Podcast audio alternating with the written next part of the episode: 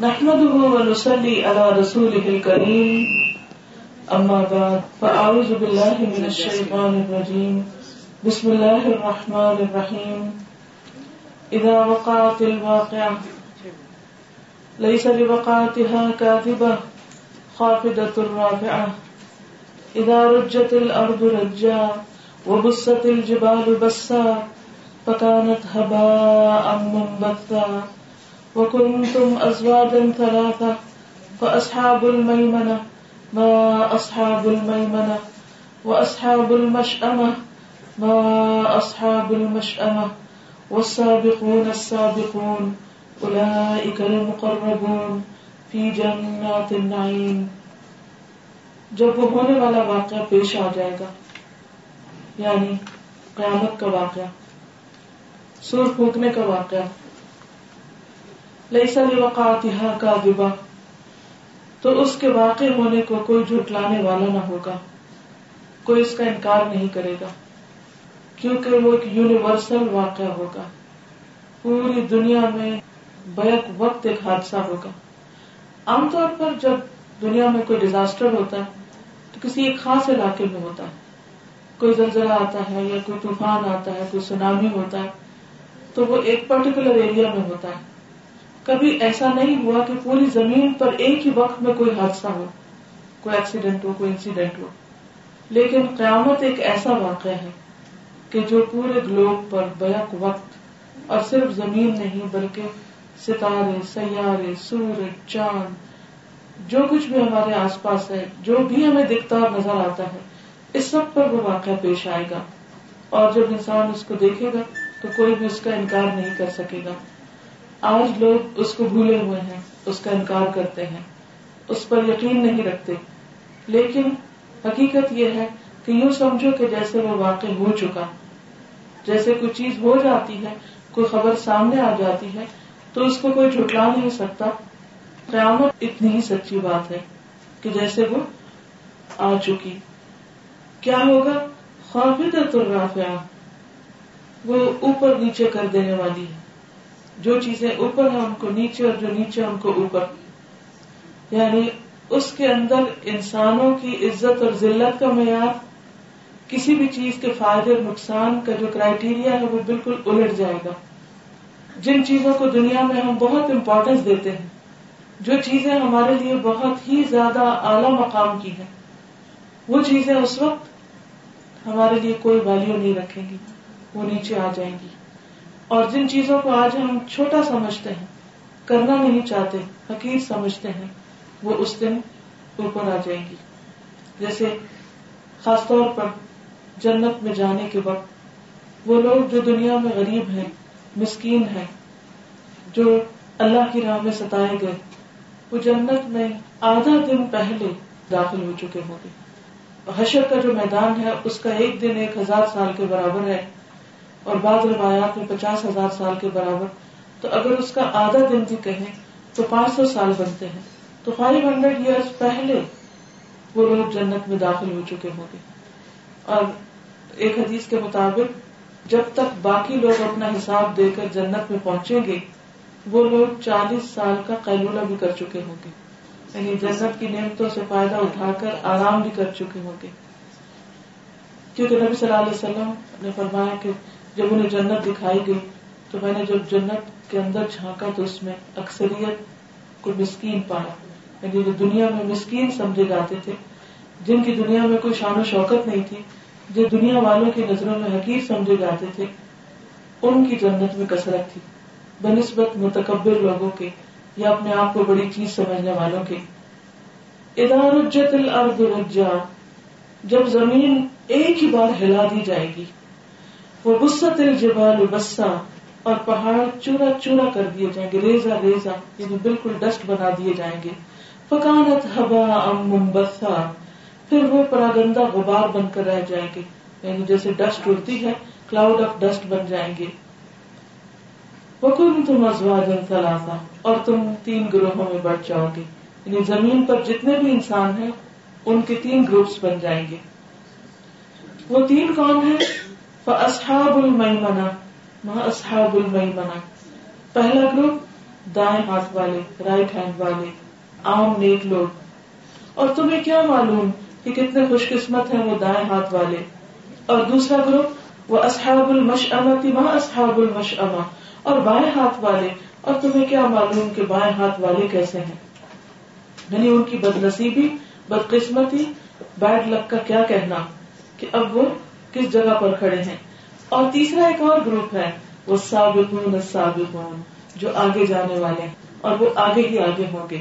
جو دنیا میں بھی نیکیوں میں آگے تھے، وہ جنت میں بھی سب سے پہلے پہنچے ہوئے ہوں گے۔ الا اکل مقرر یہی لوگ تو دراصل مقرر ہیں، قریب ترین ہیں۔ اللہ سبحانہ تعالیٰ کے، اللہ کے پیغمبروں کے، اللہ کے محبوب بندے ہیں۔ پھر جنات النعیم، نعمتوں والی جنتوں میں ہوں گے۔ من الاولین اگلوں میں بہت ہوں گے. یعنی پہلے لوگ جو پہلی جنریشن گزری، یا نبی صلی اللہ علیہ وسلم کے بعد کی جو پہلی جنریشن ہے ان میں سے زیادہ ہوں گے. وہ قلیل من الآخرین. اور پچھلوں میں سے تھوڑے ہوں گے. بعد میں آنے والوں میں سے کم ہوں گے. کیونکہ آہستہ آہستہ پھر ڈکلائن ہوتا گیا. لیکن ختم نہیں ہوں گے. آخری زمانے تک بھی ایسے لوگ موجود ہوں گے کہ جن کے اندر نیکیوں میں دوڑ لگانے کا جذبہ اور شوق ہوگا۔ الحسر اور مودونا وہ مرسا تختوں پر تکیے لگائے ہوئے بیٹھے ہوں گے۔ مرسا یعنی کہ کاروئنگ اور جڑاؤ اور اس میں نگ لگے ہوئے اور خوبصورت ڈیکوریٹڈ سیٹنگز ہوں گی ان کی۔ متقین علیہ وہاں وہ ٹیک لگا کر بیٹھے ہوں گے۔ متقابلین آمنے سامنے ہوں گے۔ ایک دوسرے کو فیس کر رہے ہوں گے۔ کیونکہ جب انسان کسی سے خوش ہوتا ہے یا انجوائے کرتا ہے، تو وہ ایک دوسرے کے قریب ہو کے بیٹھتا ہے، سامنے ہو کر بیٹھتا ہے۔ اور جب کوئی ناراض ہوتا ہے تو سائڈ پر یا پیچھے چلا جاتا ہے۔ یتوف علیہم بلدان مسلدون ان کی مجلسوں میں ابدی لڑکے شراب پلا رہے ہوں گے، جو ہمیشہ لڑکے ہی رہیں گے۔ یعنی جنت کے جو سرو کرنے والے ہوں گے، وہ چھوٹے لڑکے ہوں گے، جو بہت پھرتیلے بھی ہوں گے۔ جیسے ایک اور جگہ پر آتا ہے کہ وہ یوں لگے گا کہ جیسے موتی بکھیر دیے گئے۔ ایک حدیث میں آتا ہے کہ ایک ایک شخص کے ساتھ ہزار ہزار خادم ہوں گے اور بہت ہی ایفیشینٹ کہ جو ان کے ایک ایک اشارے پر لپک رہے ہوں گے اور ان کا منظر بھی بہت خوبصورت ہوگا۔ دنیا میں تو جب بہت سارے لوگ اکٹھے ہو جاتے ہیں تو وہ بھیڑ سی بن جاتی اور انسان گھبرا اٹھتا ہے۔ لیکن وہاں پر انسان کے آس پاس جو لوگ ہوں گے، ان کو دیکھ کر بھی اس کا دل خوش ہوگا۔ بے اخوا اباری جو پیالے اور جگ ممائن اور بہتی شراب کے چشمے سے وہ شراب لے رہے ہوں گے۔ یعنی کسی بوٹل میں بند نہیں ہوگی یا تھوڑی سی نہیں ہوگی بلکہ کھلے عام اویلیبل ہوگی، جاری ہوگی، چشمہ جاری ہوگا اس کا۔ لیکن پینے میں کیسی؟ لا سداؤن انہا ولا ينزفون جسے پی کے ان کا سر نہیں چکرائے گا، وہ دیوانے نہیں ہوں گے۔ اور ان کی عقل میں فطور نہیں آئے گا یعنی ہینگ اوور نہیں ہوگا۔ وفا کی حتم اور پھل مما یا تخیرون اس میں سے جو وہ خود چوز کریں گے، ان کی پسند کے ہوں گے۔ دنیا میں تو یہ ہوتا ہے جی موسم نہیں ہے۔ اب یہ بے موسم کا پھل ہے تو اس کا ذائقہ خراب ہو گیا، یا اویلیبل نہیں۔ یا پھر اب تو پرزرویٹو کے ساتھ وہ اتنے پرانے ہو جاتے ہیں، اور یا پھر یہ کہ ان کے اندر، ان کی گروتھ کے لیے، ان کے کلر کے لیے جو کیمیکل وغیرہ ڈالتے ہیں، خاص قسم کی کھاد ڈالتے ہیں تو ٹیسٹ نہیں بنتا۔ جب ٹیسٹ ہوتا تو بازو کا شیپ اور رنگ نہیں ہوتا، لیکن وہاں پر اعلی کوالٹی کے ہوں گے۔ وہ لحم طیر پرندوں کے گوشت، مما یشتہون اس میں سے جس کی وہ ڈیزائر کریں گے، جس کی وہ خواہش کریں گے، جو ان کی اپنی چوائس کا ہوگا۔ وہ اور خوبصورت آنکھوں والی عورتیں۔ کا امثال المکنون جیسے چھپا کے رکھے ہوئے موتی، کیونکہ جو چیز قیمتی ہوتی خوبصورت ہوتی اس کو کئی طرح میں لپیٹ کے سنبھال کے رکھا جاتا ہے۔ تو جنت کی عورتوں کی بھی خوبصورتی یہی بتائی گئی کہ وہ موتی کی طرح ہوگی لیکن ایسا موتی جسے چھپایا گیا ہو، میلا نہ ہو۔ جزا ان با کانو یا ملون یہ بدلہ ہے ان کی، ان کوششوں کا جو وہ کرتے رہے، ان کے اعمال کا بدلہ۔ جنت کا سودا بہت مہنگا ہے۔ جنت کے لیے انسان کو محنت کرنے کی ضرورت ہے۔ تو یہاں سب سے پہلے سابقون کی جزا بتائی گئی۔ لا فیہا لغوا ولا تأثیما۔ اس جنت میں وہ کوئی لغ بےحدہ بات، فضول بات، ادھر ادھر کی بات نہیں سنیں گے۔ اور نہ کوئی گناہ کی بات، نہ کسی کی غیبت، نہ تانا، نہ ہی کسی پہ کوئی الزام تراشی، اور نہ ہی کسی کی کوئی بے وجہ کا مذاق اڑانا۔ یعنی کسی کی کوئی بات کسی کو ہرٹ نہیں کرے گی، اور نہ ہی کوئی ایسی باتیں کرے گا۔ اللہ سلام سلام مگر ان کی آواز اور پکار سلام سلام ہی کی ہوگی یعنی سلام جو ہے سمبل آف سیکورٹی ہے۔ تو ہر طرف سے ان کو ایک سکون اور ایک امن اور اطمینان کہ جس کسی کے بھی منہ سے ایسی بات نہیں ہوگی کہ جس سے کوئی خوف زدہ دنیا میں آپ دیکھیے کہ ہم نے دنیا کو جنت بنانے کی جب کوشش کی، طرح طرح کی نعمتیں فراہم کر لی۔ لیکن بعض اوقات آپ کے پاس ہر نعمت ہوتی، ہر نعمت، اعلیٰ درجے کی۔ جو دنیا میں میسر ہو سکے۔ لیکن آپ لوگوں کی زبانوں کو بند نہیں کر سکتے۔ آپ اکثر اس بات سے ڈرے رہتے ہیں کہ پتہ نہیں کس وقت کون مجھے کیا کہہ دے۔ اسی لیے ہر ایج میں لوگوں کا خوف بہت ہوتا ہے پیئر پریشر جس کو کہتے ہیں۔ اور بعض اوقات ساری نعمتیں اس وجہ سے ختم ہو کے رہ جاتی ہیں۔ ساری خوشیاں ختم ہو کے رہ جاتی کہ ایک شخص دوسرے کو ایسی بات کہہ جاتا ہے۔ کہ جس کا زخم وہ مدتوں اپنے سینے میں لیے پھرتا ہے۔ جس کی کسک جس کی درد، جس کی تکلیف، جس کے اندر کی جو بے چینی ہے اور استراب ہے، وہ ختم نہیں ہوتا۔ جو ہی وہ شخص سامنے ہوتا ہے، وہ پرانی سب باتیں یاد آنے لگتی بہت پیارے پیارے رشتوں کے اندر بھی، بعض اوقات ماں اور بچے کے درمیان، شوہر بیوی کے درمیان، بہن بھائیوں کے درمیان، دوستوں کے درمیان، لوگوں کے درمیان ایسی باتیں ہو جاتی ہیں کہ جس کی وجہ سے لوگوں کے دل خراب ہو جاتے ہیں، دل ٹوٹ جاتے ہیں، غم پال لیتے ہیں۔ اسی لیے ساری نعمتوں کی ٹاپ پر جو رکھی نعمت وہ کیا ہے کہ جنت میں کسی کی سما خراشی نہیں ہوگی۔ کسی کے لیے بھی کوئی سننے کو بری بات نہیں ملے گی۔ ہر شخص دوسرے کے لیے خوشی کی بات لے کر آئے گا۔ اور اس میں آپ دیکھیے کہ جب آپ کسی سے ملتے ہیں، کیونکہ حدیث میں آتے کہ کچھ لوگ خیر کی کنجی ہوتے ہیں، خیر کی کی ہوتے ہیں۔ وہ جہاں بھی جاتے ہیں، وہ خوشیاں پھیلا کے بخیر کے آتے ہیں۔ ان سے لوگوں کو خیر کی بات سننے کو ملتی۔ ان کے زبان سے دوسروں کے لیے خیر کی دعائیں اور بڑائی نکلتی۔ وہ دوسروں کے لیے فائدہ مند ہوتے ہیں۔ اور کچھ لوگ شر کی کنجیاں ہوتے ہیں۔ وہ جہاں جاتے ہیں، فساد پھیلا کے آتے ہیں۔ جہاں جاتے ہیں، لڑائی جھگڑے ڈال کے آتے ہیں۔ جہاں جاتے ہیں، دوسروں کے لیے پریشانی کا باعث بنتے ہیں۔ تو اس لیے جنت کی خوبصورتی اس میں ہے۔ کہ اس میں کسی قسم کی کوئی لب فضول بات بھی نہیں ہوگی اور نہ ہی وہاں کوئی گناہ کی بات ہوگی نہ جھوٹ، نہ دھوکہ، نہ فریب، نہ غیبت، نہ چگلی، کوئی ایسی چیز نہیں کہ جس سے دوسروں کو پریشانی ہو۔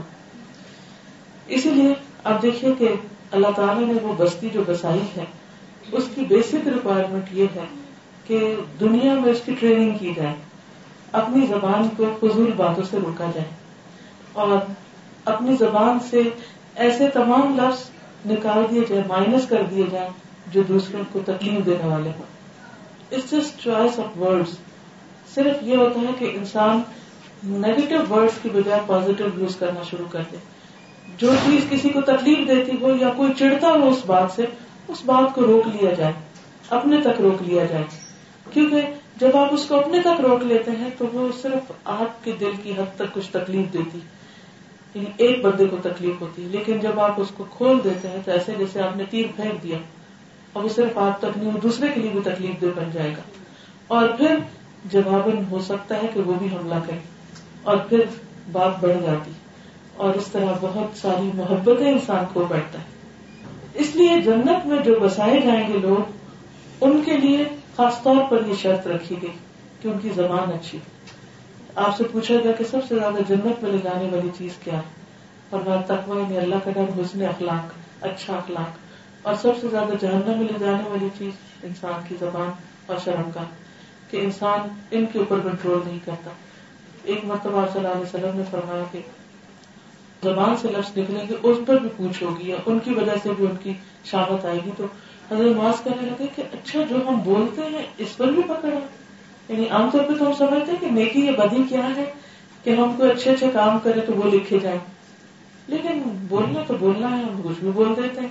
تو آپ نے فرمایا کیا ماس تمہاری ماں تمہیں روئے۔ پیار سے ان کو ڈانٹا کہ کیا لوگوں کو جہنم میں ان کی زبان کی کھیتیوں کے علاوہ بھی کوئی چیز لے جائے گی؟ کہ جیسے کھیت اگایا جاتا ہے نا ایسے باغ میں گارڈن لگایا جاتا ہے۔ تو اسی طرح زبان سے نکلا وہ ہر لفظ ایک لفظ نہیں ہوتا۔ وہ ایک سیڈ کی طرح ہوتا ہے۔ بالکل۔ اور وہ پھر جب وہ کسی کے دل پہ جا کے لگتا ہے یہاں وہاں خوشیوں کے پھول اگتے ہیں، یا وہاں کانٹے بکھر جاتے ہیں، یا وہ اس کو جا کے ایسا ہٹ کرتا ہے کہ توڑ کے رکھ دیتا ہے۔ اور پھر بازو کا سامنے اور بازو کا پیچھے۔ یہ جو پیچھے کی باتیں ہوتی ہیں، یہ بھی وہ وہاں نہیں رہتی جہاں کی جاتی وہ ٹریول کرتی کرتی ساتھ ان سے کچھ اور مل جاتا، وہ کہاں سے کہاں پہنچ جاتی؟ تو اس لیے زبان سے نکلی ہوئی باتوں کو ہارویسٹ سے تشبیح دی کہ جس طرح یعنی کوئی بظاہر تو لفظ منہ سے نکلتا تو کوئی اس کا وجود نہیں ہوتا، لیکن اپنے اثر کے اعتبار سے وہ لوگوں کے دلوں، ان کے مزاج، ان کے اخلاق، ان کی آخرت پر اثر ڈالتا ہے۔ پھر اصحاب الیمین کے بارے میں فرمایا، وہ اصحاب الیمین اور دائیں بازو والے عام نیک لوگ، صالح لوگ۔ یہ پہلے تو ہائی کلاس کی بات کی تھی، ایلیٹ کی بات کی گئی جو جنت کی ایلیٹ ہوگی، سب سے آگے ہوگی، ان کو کیا ملے گا؟ اور دوسری طرف، اصحاب الیمین، عام نیک لوگ۔ وہ اصحاب الیمین، ان اصحاب الیمین کے ساتھ، دائیں بازو والوں کے ساتھ، جن کی نیکیوں کا پلہ بھاری ہوگا میزان میں، ان کے ساتھ کیا سلوک ہوگا؟ فی صدر مخدوب ان کی جنت کیسی ہے؟ اس میں بغیر کانٹوں کی بیلیاں ہیں، بیلیوں کے درخت ہیں۔ اور طے بر چڑھے ہوئے کیلوں اور تلح ممدود و ظلم ممدود، اور دور تک پھیلے ہوئے سائے ومائن مسکوب اور ہر دم روا پانی یعنی کہ وہ بہتر چلا رہا ہوگا۔ وفا کی حتم کثیرہ، بہت سے پھل، بہت زیادہ پھل۔ لا مقطوعات ولا ممنوع جو کبھی منقطع نہیں ہوں گے، کبھی روکے نہیں جائیں گے۔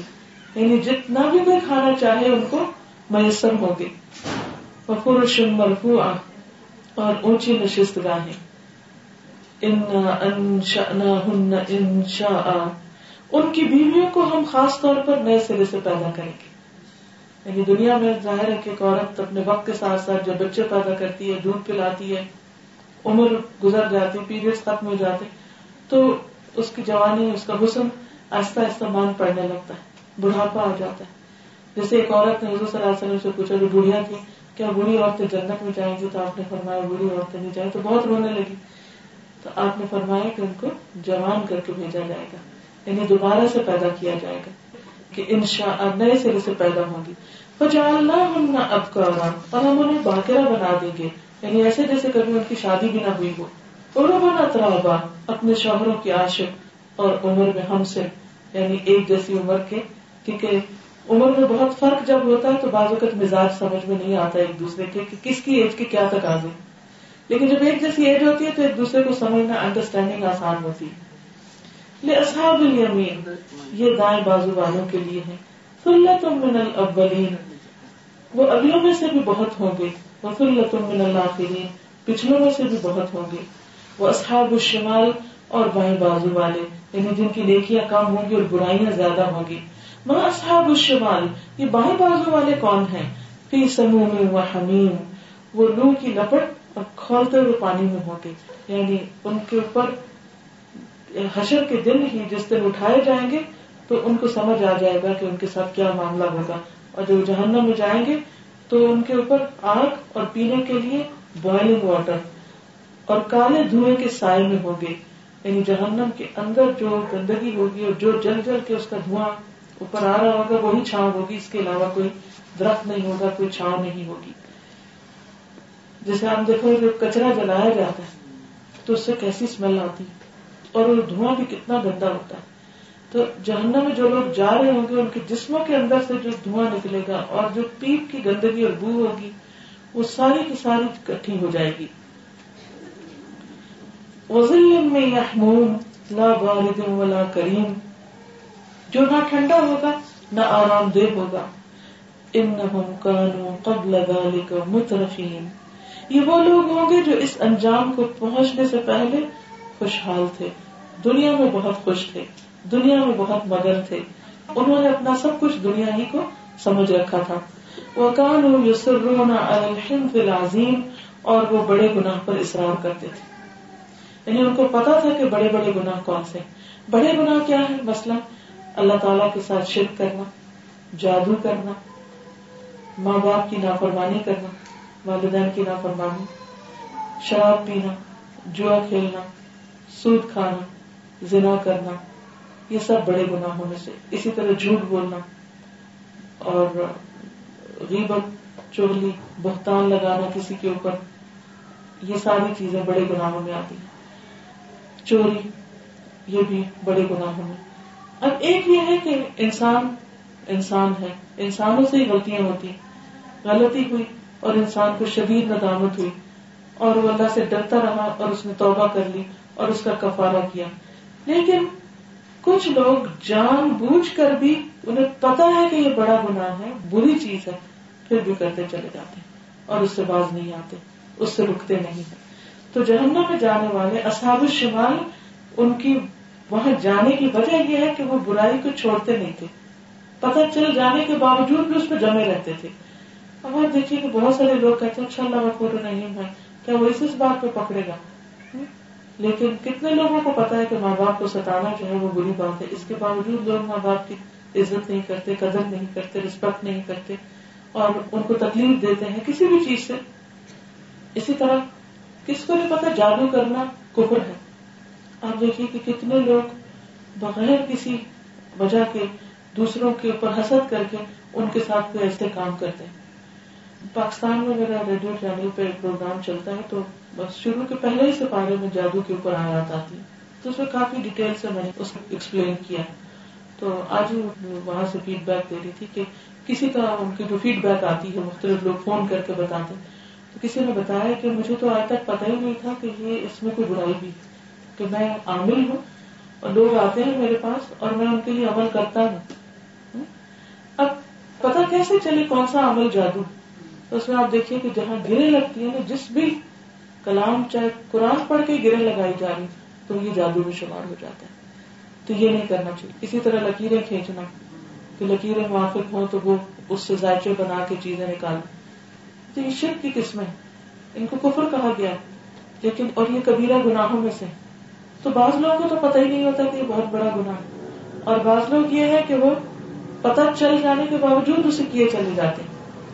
آپ دیکھیے کہ بعض اوقات لوگوں کی زندگی کس قدر حرام ہو جاتی ہے، کس قدر پریشانی اٹھاتے بس اگر کسی کا رشتہ باندھ دیا کسی اور بچی کی شادی نہیں ہوتی تو ماں باپ کی دن رات کی نیندیں حرام خود اس کے لیے کتنا پریشانی کی بات ہو جاتی اسی طرح اگر کسی اور کے ساتھ کوئی اس طرح کی زیادتی کی ہے، اثر تو بے عزن اللہ ہی ہوتا ہے۔ اگر اللہ چاہے تو اثر ہوتا ہے۔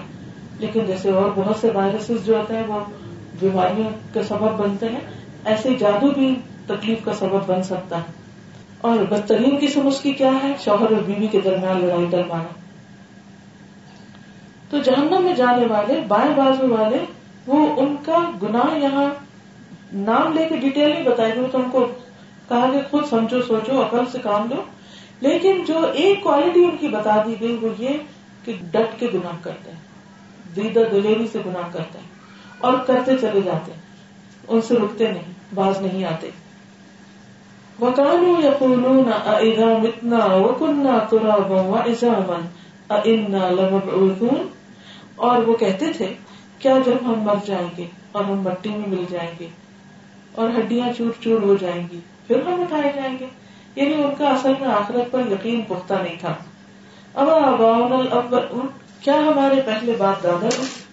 کیا ان کو بھی دوبارہ اٹھایا جائے گا؟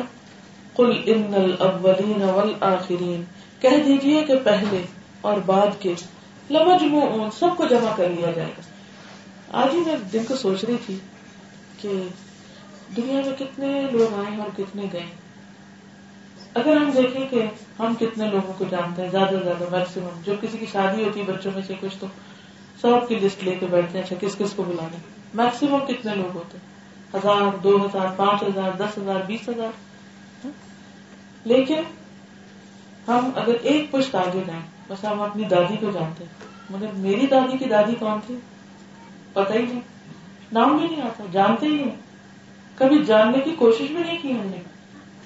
لیکن قیامت کے دن ساری نسلیں ہی کھڑی ہوں گی۔ سب کے سب ایک جگہ پر اکٹھے ہوں گے۔ ارامی قوت معلوم۔ اس دن جس کا وقت سب کو معلوم ہے۔ یعنی اپوائنٹڈ ٹائم پہ سب پہنچ جائیں گے وہاں۔ کوئی بھی پیچھے نہیں رہے گا۔ ثم انکم ایوہ تم المكذبون پھر اے گمراہوں اور جھٹلانے والوں، کیا ہوگا تمہارے ساتھ؟ لآکلون من شجر من زقوم، کہ تم زقوم کے درخت سے کھانے والے ہو۔ فمالئون منها البطون، پھر تم اس سے پیٹ بھرنے والے ہو۔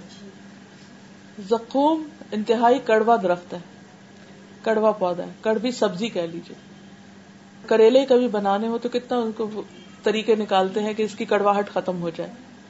لیکن وہ ایسا ہوگا کہ بس انسان کو جلا کے رکھ دے گا۔ لیکن اس کے ساتھ بھوک اتنی ہوگی کہ لوگ اس کو بھی کھا جائیں۔ انتہائی بد مزہ غذا وہ بھی کھا جائیں گے۔ فشاربو نہ علیہ من الحمیم، پھر اس پر ابلتا پانی پیئیں گے۔ کیونکہ وہ ٹھنڈا پانی تو ہوگا ہی نہیں۔ فشاربو نہ شرب الحیم پھر پیاسے اونٹ کی طرح پی جائیں گے اس کو۔ یعنی اتنی گرمی اور اتنی آگ اور اتنی شدت کی تکلیف ہوگی کہ اسی کو ہی پینا ہوگا۔ اور اس کے علاوہ کوئی دوسرا ڈرنک وہاں نہیں ہوگا جو ان کو ٹھنڈک دے۔ ہاں نزل یوم الدین۔ یہ ان کا بدلہ ہے جزا سزا کے دن۔ یعنی قیامت کے دن ان کو یہ بدلہ ملے گا۔ نحن خلقناکم فلولا تصدقون۔ ہم نے تم کو پیدا کیا ہے۔ تم تصدیق کیوں نہیں کرتے؟ اس کو سچ کیوں نہیں مانتے کہ ہم تمہارے رب ہیں، خالق ہیں؟ افر ائی تم ماں تم نون کیا کبھی تم نے غور کیا کہ جو نطفہ تم ڈالتے ہو انتم تخلق نہ ہو کیا تم اس سے انسان بناتے ہو؟ ام نحن الخالقون؟ یا ہم خالق ہیں؟ یعنی خالق کون ہے؟ پیدا کرنے والا کون ہے؟ ہمارا رب کون ہے؟ نحن قدرنا بینکم الموت ہم نے تمہارے درمیان موت کو مقرر کیا ہے، تقسیم کیا ہے۔ یعنی موت کا وقت ہم نے مقرر کیا ہے۔ عام طور پر ایسا ہوتا ہے کہ جب کوئی فوت ہو جاتا ہے اور اگر جوانی میں کوئی فوت ہو جائے یا اچانک فوت ہو جائے تو لوگ اس کو قبول نہیں کرتے ایکسپٹ نہیں کرتے۔ اور دوسرے لوگ بے وجہ کی تعویلیں کرتے رہتے ہیں، یہ ہو گیا، وہ ہو گیا۔ حالانکہ ہر ایک کا وقت لکھا ہوا ہے اور جس دن لکھا ہے، اس وقت کو آ جانا ہے۔ کیونکہ ہم نے سوچا نہیں ہوتا جانے کا، تو ہم یقین بھی نہیں کرتے پھر کے چلے گئے۔ کیونکہ ہمارے ذہن میں کیا ہوتا ہے لمبی آرزویں ہوتی ہیں۔ یہ پڑھیں گے، یہ بنیں گے، پھر یہ کریں گے، پھر یہ کریں گے۔ اچانک بریک لگ جاتی ہے تو ہم وہی کھڑے ہوتے، نہیں، ابھی یہ کرنا تھا۔ نحن قدر نہ ابئی نہ کو ہم نے تمہارے درمیان موت کو تقسیم کیا ہے۔ اور ہم اس سے آجز نہیں کہ تمہاری شکلیں بدل دیں۔ اور تمہیں کسی ایسی شکل میں پیدا کر دیں جن کو تم نہیں جانتے۔ یعنی اگر تم دنیا میں اللہ کی نافرمانی کرتے ہو، تو اللہ تعالیٰ دنیا میں بھی سزا دے سکتا ہے، جیسے پچھلی قوموں میں سے خنزیر اور بندر بنائے گئے۔ اپنی پہلی پیدائش کو تو تم جانتے ہو، پھر تم سبق کیوں نہیں لیتے؟ سمجھتے کیوں نہیں؟ اللہ کی اس بات سے تم ڈرتے کیوں نہیں؟ کیونکہ انسان اپنی شکل کے بارے میں بہت کانشیس ہوتا ہے کہ ہماری شکل کیسے ہو؟ اور اس کے اوپر کچھ فرق نہ آ جائے۔ افر تم ما تحرثون؟ کیا تم نے کبھی سوچا کہ یہ بیج جو تم ڈالتے ہو انتم تذرا ہو ام نحن الزارعون؟ کیا ان سے کھیتیاں تم اگاتے ہو یا اگانے والے ہم ہیں؟ یہ کون پیدا کرتا ہے یہ سب کچھ؟ لو نشا لجعلناه حطاما فظلتم تفكهون ہم چاہیں تو ان کھیتیوں کو بھس بنا کے رکھ دیں، ختم کر کے رکھ دیں۔ اور تم طرح طرح کی باتیں بناتے رہ جاؤ کہ یہ ہو گیا، وہ ریزن ہے۔ یعنی کہ ویدر کو بلیم کرو، ہواؤں کو، زمین کے مسائل کو، کہ اس میں مشور ہو گیا، کچھ ہو گیا۔ لیکن اصل میں تو اللہ کا حکم ہے۔ اور تم اس وقت کیا کہو کہ انا لمغرمون، کہ ہم پہ تو چٹی پڑ گئی۔ بل نحن محرومون، بلکہ ہمارے تو نصیب ہی پھوٹے ہوئے۔ یہ کیوں کہا گیا؟ اس لیے کہ جب انسان کو کوئی نعمت ملتی ہے تو انسان کہتے ہیں میری کوشش، میری عقل، میری محنت کا نتیجہ ہے۔ اور جب اس کا کوئی نقصان ہو جاتا ہے، تو اس وقت وہ یہ نہیں کہتا میری کوئی غلطی ہے۔ اس وقت وہ تعویلیں کرنے لگتا ہے جسٹیفیکیشن ڈھونڈتا ہے۔ کبھی کسی کو بلیم کرتا ہے، کبھی کسی کو کرتا ہے، کبھی نیچر کو، کبھی لوگوں کو، کبھی نظر ہے، حسد ہے، فلاں ہو گیا، فلاں ہو گیا، اپنی غلطی نہیں مانتا۔ لیکن اصل بات یہ ہے کہ اللہ جس کو جو چاہے دے اور جہاں سے جو چاہے ختم کر دے۔ افر تم الما اللہ تشربون؟ کیا تم اس پانی کو کبھی دیکھتے ہو؟ یعنی غور سے دیکھتے تو ہم روز ہی ہیں۔ کیا دیکھا تم نے اس پانی کو جو تم پیتے ہو؟ کہ پانی کیسے بنا ہے؟ تم انزل تم من المزن، کیا بادل سے تم نے اس کو اتارا تھا؟ ام نحن المنزلون، یا ہم اتارنے والے ہیں۔ بارش کون برساتا ہے؟ پانی کون لاتا ہے؟ لو نشا جعلناہ اجاجن ہم چاہے تو اس کو بھی کڑوا کر دیں۔ جیسے سمندر سے اٹھتی ہے نا بادل تو سمندر تو کڑوا ہوتا ہے۔ لیکن وہ اوپر جا کے پھر دوبارہ برستا ہے تو میٹھا ہو جاتا ہے۔ پھر واپس اسی نمک میں ملتا ہے۔ پھر دوبارہ اسی طرح واٹر سائیکل چلتا ہے۔ تو یہ اللہ تعالیٰ کا خاص فضل ہے۔ وہ چاہے تو نیچے سے نمک بھی ساتھ اٹھا دے اور کڑوا ہو جائے سب کچھ۔ فرمایا، فلولا تشکرون۔ پی کر شکر ادا کیوں نہیں کرتے؟ اب دیکھیے کہ زندگی ساری ہماری پانی پر ہے۔ پینے، کھانے، دھونے، نہانے، پکانے، ہر چیز میں پانی چل رہا ہے۔ اپنے آپ سے آنےسٹلی پوچھے کہ ہم کیا واقعی روز جب پانی پی کے رکھتے تو الحمد للہ کہتے یا نہا کے نکلتے تو کہتے ہیں کہ الحمد للہ شکر ہے، پانی ہے، گرم ہے، آسانی سے ہمیں مل رہا ہے۔ یہ سب کچھ آ کہاں سے؟ اگر انسان سوچے، اگر ہم اس وقت یہ جاننے کی کوشش کریں، بیٹھ کے صرف اس پر ریسرچ کریں کہ یہ جو میرے ہاتھ میں پانی ہے، یہاں میرے ہاتھ تک پہنچا اور جس کا میں نے گھونٹ بھرا، یہ کتنی منزلیں طے کر کے آیا؟ یہ کبھی ایک سمندر میں تھا۔ وہاں سے یہ اٹھا بادل میں گیا۔ وہاں سے یہ برسا زمین پہ آیا۔ زمین پر پھر یہ کسی جگہ پر جمع ہوا۔ وہاں سے یہ پھر اٹھایا گیا۔ پھر اس کو صاف کیا گیا۔ پھر بوتلوں میں بھرا گیا۔ پھر گھروں میں پہنچا۔ جب میرے ہاتھ میں آیا۔ اتنی سفر طے کر کے ایک پانی کہاں سے کہاں پہنچا۔ اور میں پی کر اس کا شکر بھی ادا نہ کروں جس نے اس کو بنایا اور بھیجا میرے لیے۔ تو یہ اللہ تعالیٰ بندوں سے کیا چاہتے ہیں؟ اللہ تعالیٰ یہ نہیں چاہتے کہ جو نعمتیں اس نے بنائی ہیں اس کو استعمال نہ کرے۔ وہ تو ہم کو کرنی ہے۔ لیکن جب استعمال کرے تو پھر شکر ادا کرے۔ پھر تھینک فل ہو اللہ کے۔ اور بندوں میں سے بھی جو مدد کرے، اس کے بھی شکر گزار ہو افر ائی تم انار التی تورون؟ کیا تم نے دیکھا جو آگ تم جلاتے ہو یا الیکٹریسٹی آج کل جیسے ہوتی ہے؟ انتم انشا تم شجرا کیا تم نے اس کا درخت اگایا؟ کیونکہ اس زمانے میں گرین درختوں سے بھی آگ نکلتی تھی، کیونکہ اربوں کے ہاں تو الیکٹریسٹی نہیں تھی، اور آگ جلانے کے لیے ماچس کے کارخانے تو بعد میں لگے ہیں۔ پہلے تو لوگ نیچرل وے سے آگ جلاتے تھے۔ فرمایا کہ یہ آگ تم جلاتے ہو اگر وہ پتھروں کو بھی رگڑتے چکماک سے بھی آگ جلاتے، تو اس پتھر کے اندر کس نے وہ قوت رکھی کہ جو آگ نکالتی؟ یا وہ جو درخت افار اور مرخ کے ہوتے تھے کہ جن کی ٹہنیوں کو ایک دوسرے سے ٹکراتے تو اس میں سے آگ نکلنے لگتی۔ حالانکہ گرین درخت تو یہ سب کچھ کس نے تمہارے لیے کیا؟ انتم انشا تم شجرا تھا ام نحن المنش کیا اس درخت کے پیدا کرنے والے تم ہو یا ہم نے پیدا کیا؟ نحن جعلناها تذکرتا ومتاعا للمقوین۔ ہم نے اس کو یاد دہانی کا ذریعہ بنایا ہے کہ اللہ کی نعمت کو دیکھ کر لوگ اللہ کو یاد کرے اور حاجت مندوں کے لیے زندگی کا سامان بنایا ہے کہ لوگ اپنی ضرورتیں پوری کریں۔ فسبح بسم ربک العظیم، پس اے نبی اپنے رب عظیم کے نام کی تسبیح کرو۔ گویا، بندوں پر اللہ کا حق یہ ہے کہ ان ساری نعمتوں کو استعمال کر کے اللہ کا شکر ادا کریں اور اللہ کی پاکی بیان کریں، اللہ کی تصویر کریں۔ فلا اقسم بمواقع النجوم، پس نہیں میں قسم کھاتا ہوں تاروں کے مواقع کی جہاں جہاں تارے گرتے ہیں۔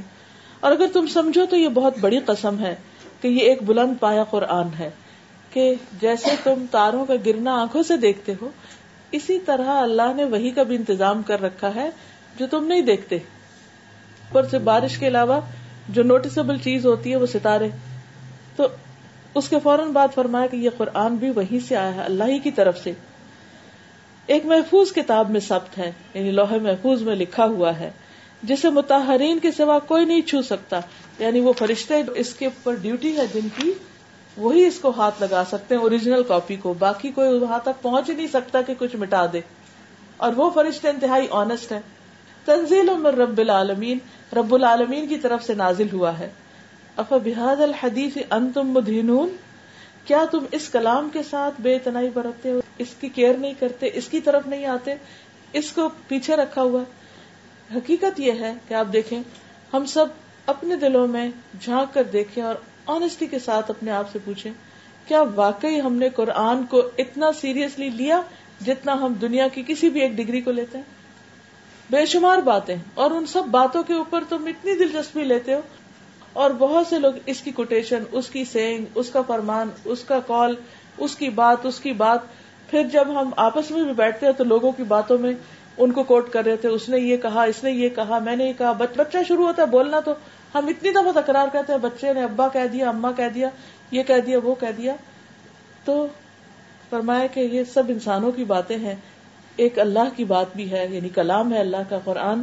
تو کیا تم اس قرآن کے ساتھ بے رخی برتو گے اس کو پیچھے کرو گے اس کی طرف توجہ نہیں دو گے اس کے ساتھ دلچسپی نہیں ہے تمہاری؟ اس پہ آ کے تم سست ہو جاتے ہو۔ اس کے لیے تمہاری قوتیں ختم ہو جاتی ہیں۔ اس کے لیے تمہارے پاس وہ امپورٹینس نہیں ہے۔ بتا جالو نہ رسک کم ان کم اور اس میں تم نے اپنا حصہ یہ بنا رکھا کہ تم جھٹلا دیتی یعنی جو بات تمہیں پسند نہیں آتی رائٹ اوے انکار کر دیتے ہو۔ فلولا اذا بلغت الحلقوم۔ لیکن یہ سب کب تک ہوگا؟ کیوں نہیں؟ جب جان حلق کو پہنچ جائے گی۔ یعنی ایک دن تم پھر واپس آؤ گے۔ انسان کو جو فری چوائس ملی ہے فری ول ملی ہے فریڈم آف چوائس ہے، بولنے کی قوت ہے اور انکار کرنے کی، اقرار کرنے کی، ان سب کی ایک لمٹ ہے لمیٹڈ پیریڈ آف ٹائم اور جب وہ ختم ہو جاتا ہے، تو اس کے بعد کیا ہے؟ انسان اس سے آگے نہیں جا سکتا۔ تو اب موت کا منظر کھینچا گیا۔ وہ ان تم ہی نہ تنظرون۔ اس وقت تم دیکھ رہے ہوتے ہو مرنے والے کو۔ ونحن اقرب الیہ منکم ولکن لا تبصرون۔ اور ہم تم سے زیادہ اس کے قریب ہوتے ہیں، لیکن تم دیکھ نہیں پاتے۔ یعنی جان نکالنے والے فرشتے جو ہیں وہ پاس ہوتے ہیں اس کے اور تم نہیں دیکھ سکتے یہ لمٹ ہے تمہاری۔ آخر وقت تک ڈاکٹر کو نہیں پتا چلتا کہ یہ بچے گا یا مرے گا۔ فرشتے بیٹھے آس پاس۔ وہ مشینوں سے ہی دیکھ رہے ہیں اور کچھ ڈسائڈ نہیں کر پا رہے۔ لیکن مرنے والے کو پتا چل رہا ہوتا ہے، اب یہ چھوڑیں گے نہیں مجھے۔ اب تو میری جان لے کر ہی جائیں گے۔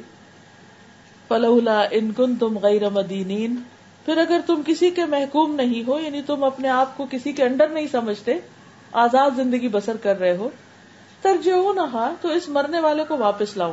یہ چیلنج کر رہے ہیں اللہ تعالیٰ کہ اگر تم سمجھتے ہو کہ کوئی تمہیں کچھ نہیں کہہ سکتا اور تمہیں کسی کی بات نہیں ماننی اور تمہیں وہ نہیں کرنا جو قرآن کہتا ہے یا اللہ تعالیٰ فرماتے ہیں، تو پھر تم تجربہ کرو، کیونکہ ہوتا کیا اللہ کی بات کون نہیں مانتا جو ایروگینٹ ہوتا ہے۔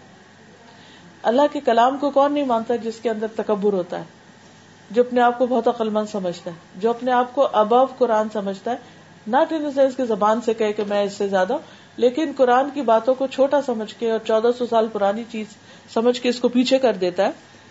تو اللہ تعالیٰ کہتے کہ اگر تم واقعی بہت بڑی چیز ہو، تو مرنے والے کو واپس کر کے دکھاؤ۔ کیونکہ بہت سی بیماریوں پر قابو پایا جا سکا لیکن موت پہ کوئی بھی کنٹرول نہیں۔ کہ اگر تم واقعی بڑی چیز ہو، کیونکہ زندگی اللہ دیتا ہے، موت بھی اللہ دیتا ہے۔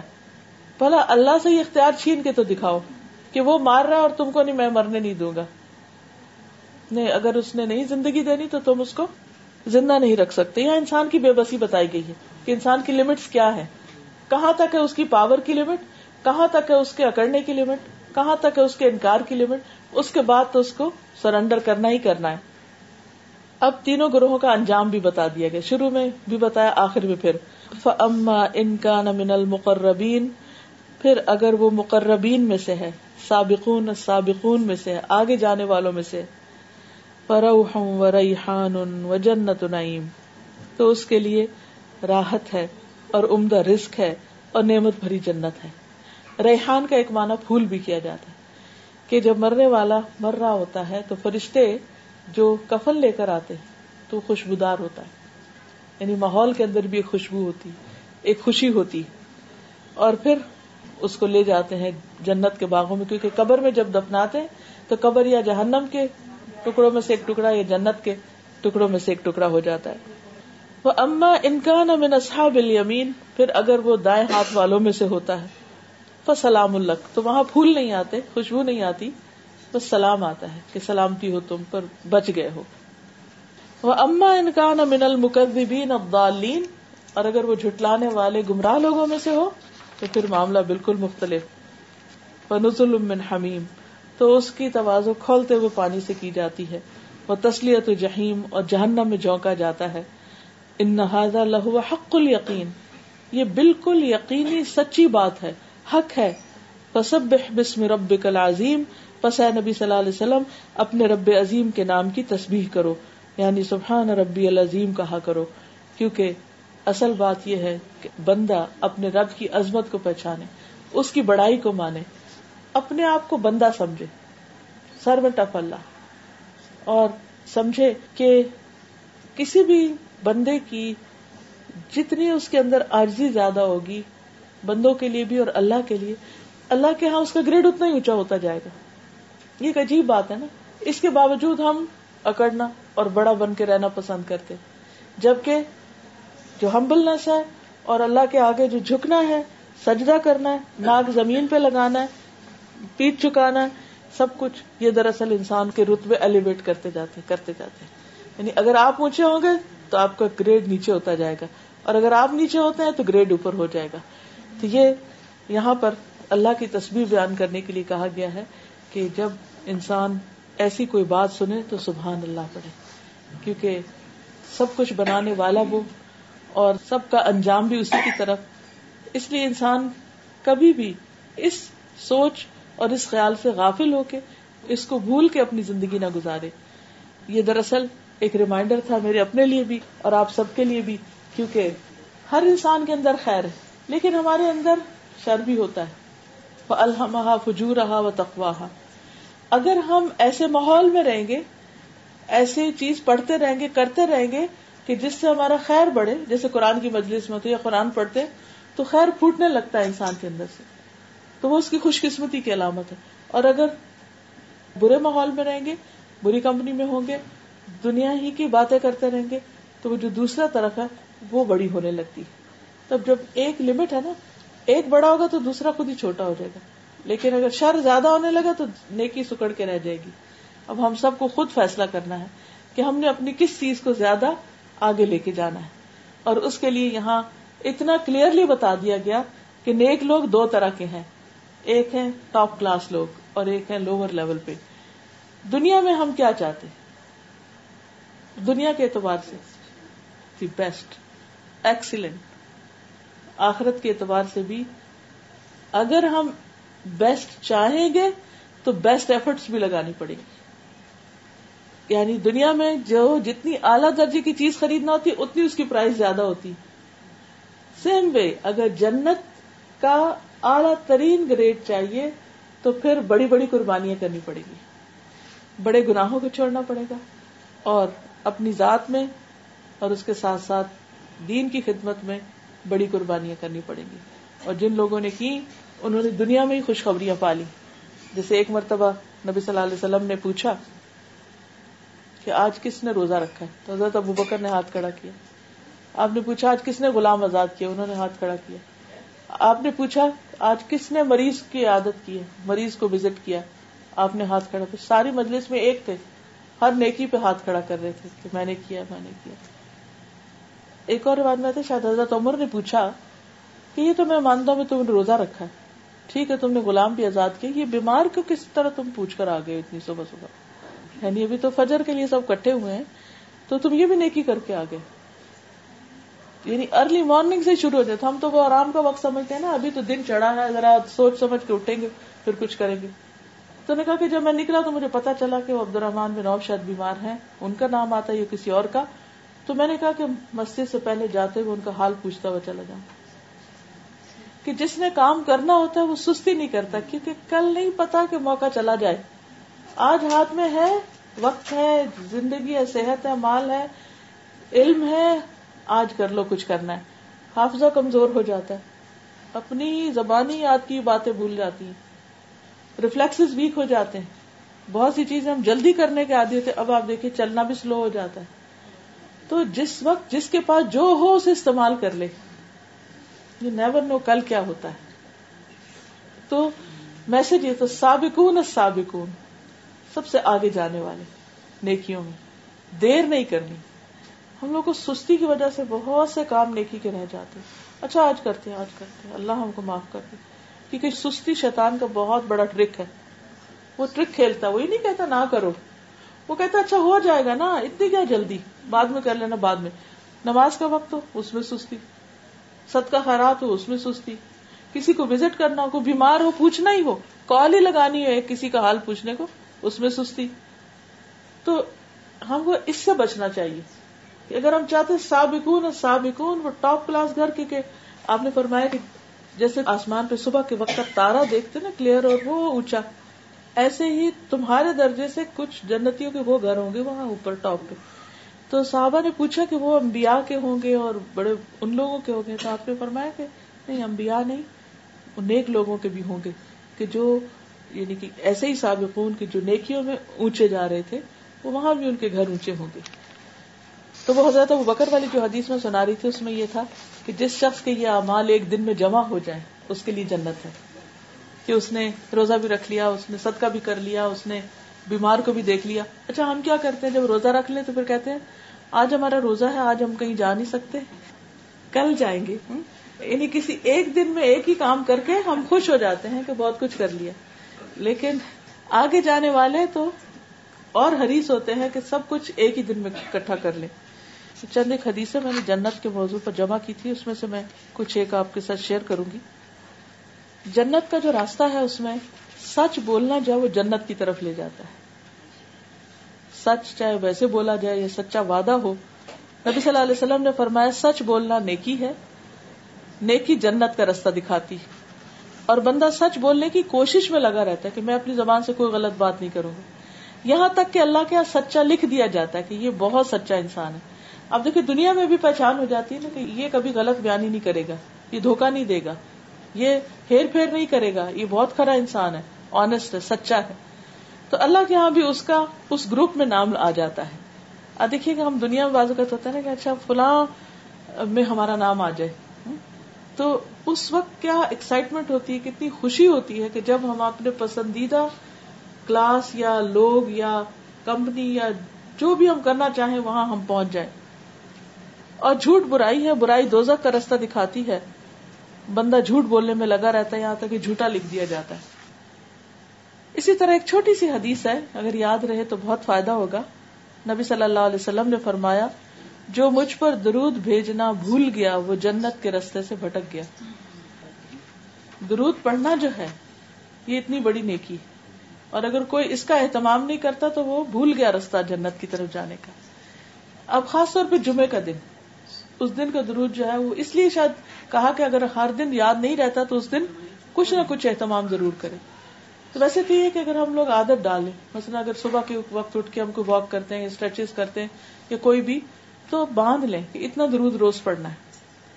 یا لیٹے ہیں تو لیٹ کر اس وقت کو باندھ لیں کہ دوپہر کے لیے آرام کرنے کو لیٹے ہیں، یا ڈرائیو کر رہے ہیں، یا کوئی بھی ایک چیز، لیکن جب تک ہم باندھتے نہیں، وہ ہوتا نہیں کام۔ کبھی تسبیح کرتے، کبھی وہ، کبھی ایک کیا، کبھی دوسرا بھول گئے۔ تو اس لیے بہت ضروری ہے کہ جو چیزیں جنت کی طرف لے جانے والی ہیں، ان کا خاص اہتمام کیا جائے۔ اس میں خاص طور پر شرک سے بچنا، نبی صلی اللہ علیہ وسلم کی اطاعت کرنا۔ حضرت جابر کہتے ہیں کہ ہم مکہ میں دس سال ٹھہرے۔ نبی صلی اللہ علیہ وسلم، دس سال ٹھہرے۔ ہم نے کہا، اللہ کے رسول صلی اللہ علیہ وسلم، کیا ہم آپ کی بات کریں؟ آپ نے فرمایا، تم اس بات پہ بات کرو کہ چستی اور سستی میں میری بات سنو گے، مانو گے۔ تنگ دستی اور خوشحالی میں خرچ کرو گے۔ نیکی کا حکم دو گے برائی سے منع کرو گے تم اللہ کے حق میں بات کرو گے اور اس کے بارے میں ملامت کرنے والے کی ملامت سے نہیں ڈرو گے جب میں تمہارے پاس آ جاؤں تو میری مدد کرو گے اور جن برائیوں سے اپنے آپ کو، اپنی بیویوں اور اپنے اولاد کو بچاتے ہو، مجھے بھی بچاؤ گے اگر تم نے ایسا کیا تو تم کو جنت ملے گی۔ اس میں بھی کئی کاموں کا ذکر ہے۔ اسی طرح اللہ کی راہ میں جان دینا اور اپنی ساری زندگی اللہ کے رستے میں لگا دینا۔ حضرت عبداللہ بن امر کہتے ہیں نبی صلی اللہ علیہ وسلم نے فرمایا، کیا تم میری امت کی اس جماعت کو جانتے ہو جو سب سے پہلے جنت میں داخل ہوگی؟ میں نے کہا، اللہ اور اس کا رسول ہی بہتر جانتے ہیں۔ فرمایا، وہ مہاجرین کی جماعت ہے۔ وہ قیامت کے دن جنت کے دروازے پہ آ کے دروازے کھولنے کا مطالبہ کریں گے کہ ہمارے ڈور کھول دو۔ دربان ان سے پوچھے گا، تمہارا حساب ہو گیا؟ وہ کہیں گے، کس قسم کا حساب؟ ہم مرتے دم تک اللہ کے راستے میں رہے۔ یعنی ساری زندگی تو ہماری اللہ کے راستے میں گزری۔ اللہ کے راستے میں تلواریں ہمارے کندھوں پر رہی وہ جو مہاجرین تھے وہاں، مکہ سے مدینہ آنے والے۔ تو وہ دربان ان کے لیے دروازہ کھول دے گا۔ اور وہ عام لوگوں کے داخلے سے پہلے چالیس سال کا بھی کر چکے ہوں گے۔ یعنی دنیا میں اگر انسان نیکی کے کاموں میں بھاگ دوڑ کرتا رہتا ہے، تو جنت میں جانے کا رستہ آسان ہو جاتا ہے۔ عبداللہ بن امر سے روایت ہے، نبی صلی اللہ علیہ وسلم نے فرمایا، جنت میں داخل ہونے والی سب سے پہلی جماعت فقیر مہاجروں کی ہوگی۔ جن کے ذریعے مکروحات سے بچا جاتا ہے۔ جب انہیں حکم دیا جاتا تھا تو سنتے اور اطاعت کرتے تھے۔ اگر ان میں سے کسی کو بادشاہ سے کوئی ضرورت پڑ جاتی تو وہ پوری نہیں کی جاتی تھی یعنی ان کی کوئی سنتا نہیں تھا، ان کی کوئی سفارش قبول نہیں کرتا تھا۔ حتیٰ کہ وہ مر جاتا اور وہ خواہش اس کے سینے میں ہوتی۔ اللہ تعالیٰ قیامت والے دن جنت کو بلائے گا۔ وہ زینت، سجاوٹ، نمائش، آرائش کے ساتھ آ جائے گی۔ پھر اللہ تعالیٰ اعلان کرے گا، میرے وہ بندے کہاں ہیں جنہوں نے میرے راستے میں قتال کیا، ان سے قتال کیا گیا۔ انہیں میرے راستے میں تکلیفیں دی گئیں۔ انہوں نے میرے راستے میں جد و جہد کی۔ یعنی جو بھی موقع ہو نیکی کے کاموں میں آگے بڑھنے کا، تو ان سے کہا جائے گا، میرے بندو، تم جنت میں داخل ہو جاؤ۔ وہ بغیر حساب کے جنت میں داخل ہو جائیں گے۔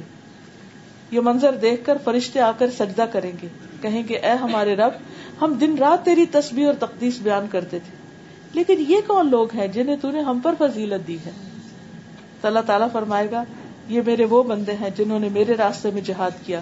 انہیں میرے راستے میں تکلیفیں دی گئی سو فرشتے ہر دروازے سے داخل ہو کر کہیں گے، تم پر سلامتی ہو، صبر کے بدلے۔ کیا ہی اچھا بدلا ہے اس آخرت کے گھر کا۔ یعنی ایک تو یہ ہے کہ اپنی ذاتی زندگی میں نماز، روزہ، عبادت وغیرہ۔ اور ایک یہ ہے کہ اللہ کے دین کو دوسرے بندوں تک پہنچانے کی کوششیں۔ اللہ کے رب ہونے پہ راضی ہو جانا۔ پھر دو نمازوں کے درمیان میں لغ باتیں نہ کرنا۔ نبی صلی اللہ علیہ وسلم نے فرمایا، ایک نماز کے بعد دوسری نماز اس طرح پڑھنا کہ بیچ میں کوئی لغ کام نہیں کرو تو نام الین میں لکھ لیا جائے گا۔ پھر سجدوں کی کثرت، جیسے ایک صحابی سے آپ نے فرمایا کہ تم کچھ مانگو مجھ سے، کیا چاہتے ہو؟ ان کی خدمت کرتے تھے۔ تو وہ بڑے عقل مند تھے، دنیا کا کچھ نہیں مانگا، کہا جنت میں آپ کا ساتھ چاہتا ہوں۔ تو آپ نے فرمایا، کچھ اور؟ اس نے پھر یہی مطالبہ کیا فرما پھر سجدوں کی کثرت کرو۔ ہر سجدہ ایک درجہ بلند کرتا ہے۔ پھر آپ دیکھیے کہ عمرہ، ایک عمرے سے دوسرے عمرے تک گناہوں کے لیے کفارہ ہوتا ہے۔ یعنی جو دو عمروں کے بیچ میں گنا ہو اور حج مقبول کی جزا صرف جنت ہے۔ پھر صبر کا بدلہ جنت ہے۔ ایک عورت کو بیماری تھی مرگی کی تو اس کو آپ نے کہا تھا کہ اگر تم صبر کرو تو تمہارے لیے جنت ہے۔ جس مسلمان کے تین بچے وفات پا جائیں جو ابھی بالغ نہ ہوئے ہوں، تو اللہ اپنے خاص فضل سے اس کو بھی جنت میں داخل کرے گا۔ کیونکہ چھوٹے بچوں سے اور طرح کی لگن ہوتی ہے۔ مریض کی عیادت کرنے والا جنت کے باغ میں ہوتا ہے۔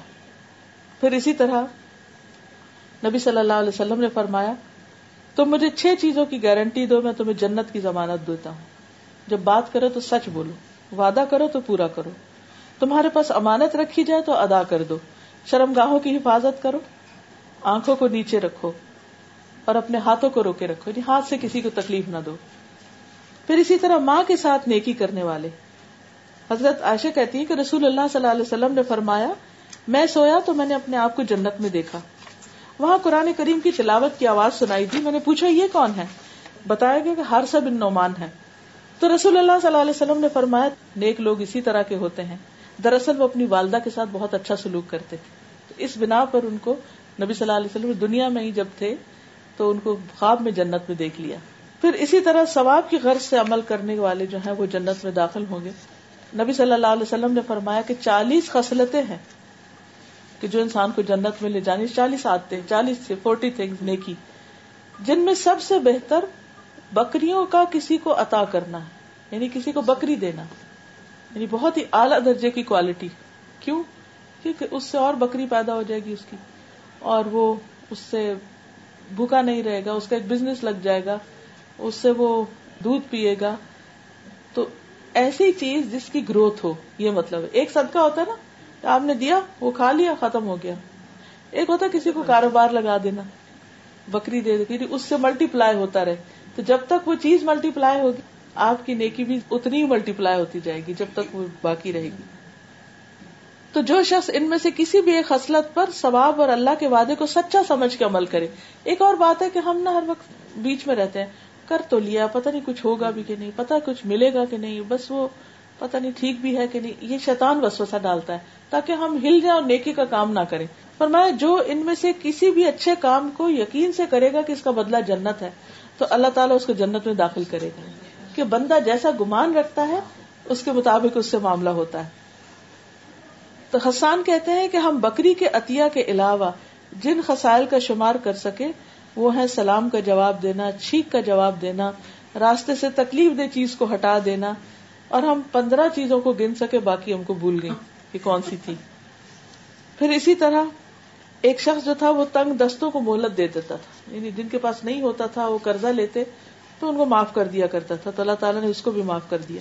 اسی طرح ایک شخص کو جنت میں مزے کرتے دیکھا نبی صلی اللہ علیہ وسلم نے، جس نے راستے میں ایک ایسے درخت کو کاٹا تھا جو لوگوں کو تکلیف دیتا۔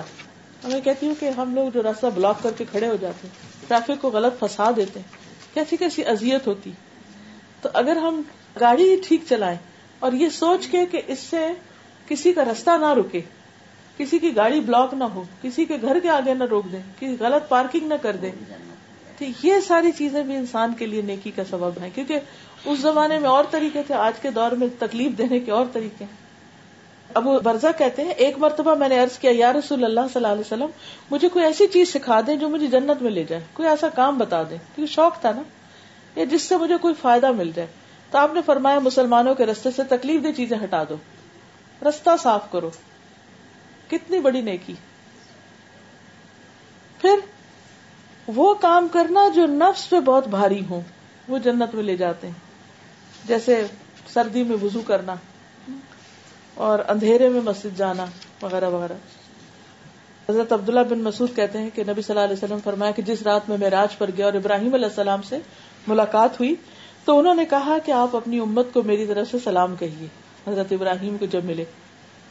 اور انہیں بتائیے کہ جنت کی مٹی بہت پاکیزہ اور بہت عمدہ ہے، بہت ہی اچھی۔ اس کا پانی میٹھا ہے، لیکن جنت ایک چٹیل میدان ہے، بس ایک پلین جگہ ہے۔ سبحان اللہ الحمد للہ لا الہ الا اللہ اللہ اکبر کہنا، وہاں درخت لگانا ہے۔ لاہول ولا قوت اللہ بلّہ جنت کا خزانہ ہے۔ یعنی آپ یوں سمجھو کہ جتنی دفعہ لاہور ولا قوت اللہ بلّہ پڑھیں گے، اتنا خزانہ بھرتا جائے گا، بھرتا جائے گا، بھرتا جائے گا۔ یعنی ایسے سمجھے کہ جیسے ہر دفعہ آپ نے اپنے بینک میں جا کے کچھ جمع کرا دیا، ہر روز ٹرانزیکشن، ہر روز ٹرانزیکشن۔ حالانکہ کیا مشکل ہے۔ اور دنیا میں بھی غم سے نجات ہوتی ہے انسان کو جب لاہور ولا قوت اللہ بلّہ پڑتا ہے۔ کم از کم دس دفعہ کی عادت ڈال لیں۔ پھر اسی طرح یہ کہ جب بھی انسان جنت کی دعا کرے تو جنت الفردوس مانگے، جنت کا اعلیٰ ترین درجہ مانگے۔ اور پھر اسی طرح جنت میں جو سب سے پہلے لوگ جا داخل ہوں گے، ان کے چہرے چاند کی طرح روشن ہوں گے۔ جیسے چودہویں کا چاند ہوتا ہے۔ اور جو دوسرے درجے پہ داخل ہوں گے، ان کے چہرے سب سے زیادہ چمکدار ستارے کی طرح ہوں گے یعنی سلور۔ ایک کی چمک سلور ہوگی، ایک کی گولڈن اور پھر اگر اہل جنت میں سے کوئی دنیا میں جھانکے اور اس کے صرف کنگن ظاہر ہو جائے تو سورج کی روشنی اتنی کمزور ہو جائے گی جیسے سورج نکلنے پہ ستاروں کی روشنی چلی جاتی ہے۔ اتنا زبردست اس کا زیور ہوگا۔ پھر ان کا ہولیا بہت زبردست ہوگا۔ تیس سال کی عمر کے لوگ ہوں گے جوان۔ پھر اسی طرح کوئی بوڑھا نہیں ہوگا، کوئی بیمار نہیں ہوگا، کسی پہ کوئی تکلیف نہیں ہوگی۔ نبی صلی اللہ علیہ وسلم نے فرمایا، بے شک جنت میں ایسے کمرے ہیں کہ اس کے باہر والے حصے کو اس کے اندر سے دیکھ سکیں گے یعنی جیسے گلاس ہوتا ہے۔ اور اس کے اندر والے حصے کو باہر سے دیکھ سکیں گے۔ ٹرانسپیرنٹ اللہ تعالیٰ نے انہیں ایسے انسان کے لیے تیار کیا ہے جو لوگوں کو کھانا کھلائے، سلام کو عام کرے اور رات کو نماز ادا کرے جب لوگ سو رہے ہوں۔ پھر اسی طرح رسول اللہ صلی اللہ علیہ وسلم سے جنت کے بارے میں پوچھا گیا۔ آپ نے فرمایا جو جنت میں داخل ہوگا اس کو موت نہیں آئے گی۔ اس میں مزے کرے گا، کبھی محروم نہیں ہوگا۔ اس کے کپڑے پرانے نہ ہوں گے، اس کی جوانی ختم نہ ہوگی۔ آپ سے پوچھا گیا، جنت کس چیز سے بنی ہے؟ فرمایا، ایک اینٹ سونے کی، ایک اینٹ چاندی کی۔ اس کا سیمٹ کستوری ہے، مسک، اور اس کی مٹی زعفران۔ اس کے سنگریز موتی اور یاقوت ہے۔ اب آپ دیکھیے کہ دنیا میں ایسے گھر کہاں؟ پھر جنت کے خیمے، پھر جنت کے بالا خانے ستارے سے تشبیح دی صرف ایک کوڑا رکھنے کی جگہ دنیا و مافیا سے بہتر ہے۔ نبی صلی اللہ علیہ وسلم کے پاس ایک کپڑا ہدیے میں آیا۔ تو ریشم کا تھا۔ تو صحابہ نے اس کو ہاتھ لگایا تو ان کو بہت اچھی فیلنگ آئی۔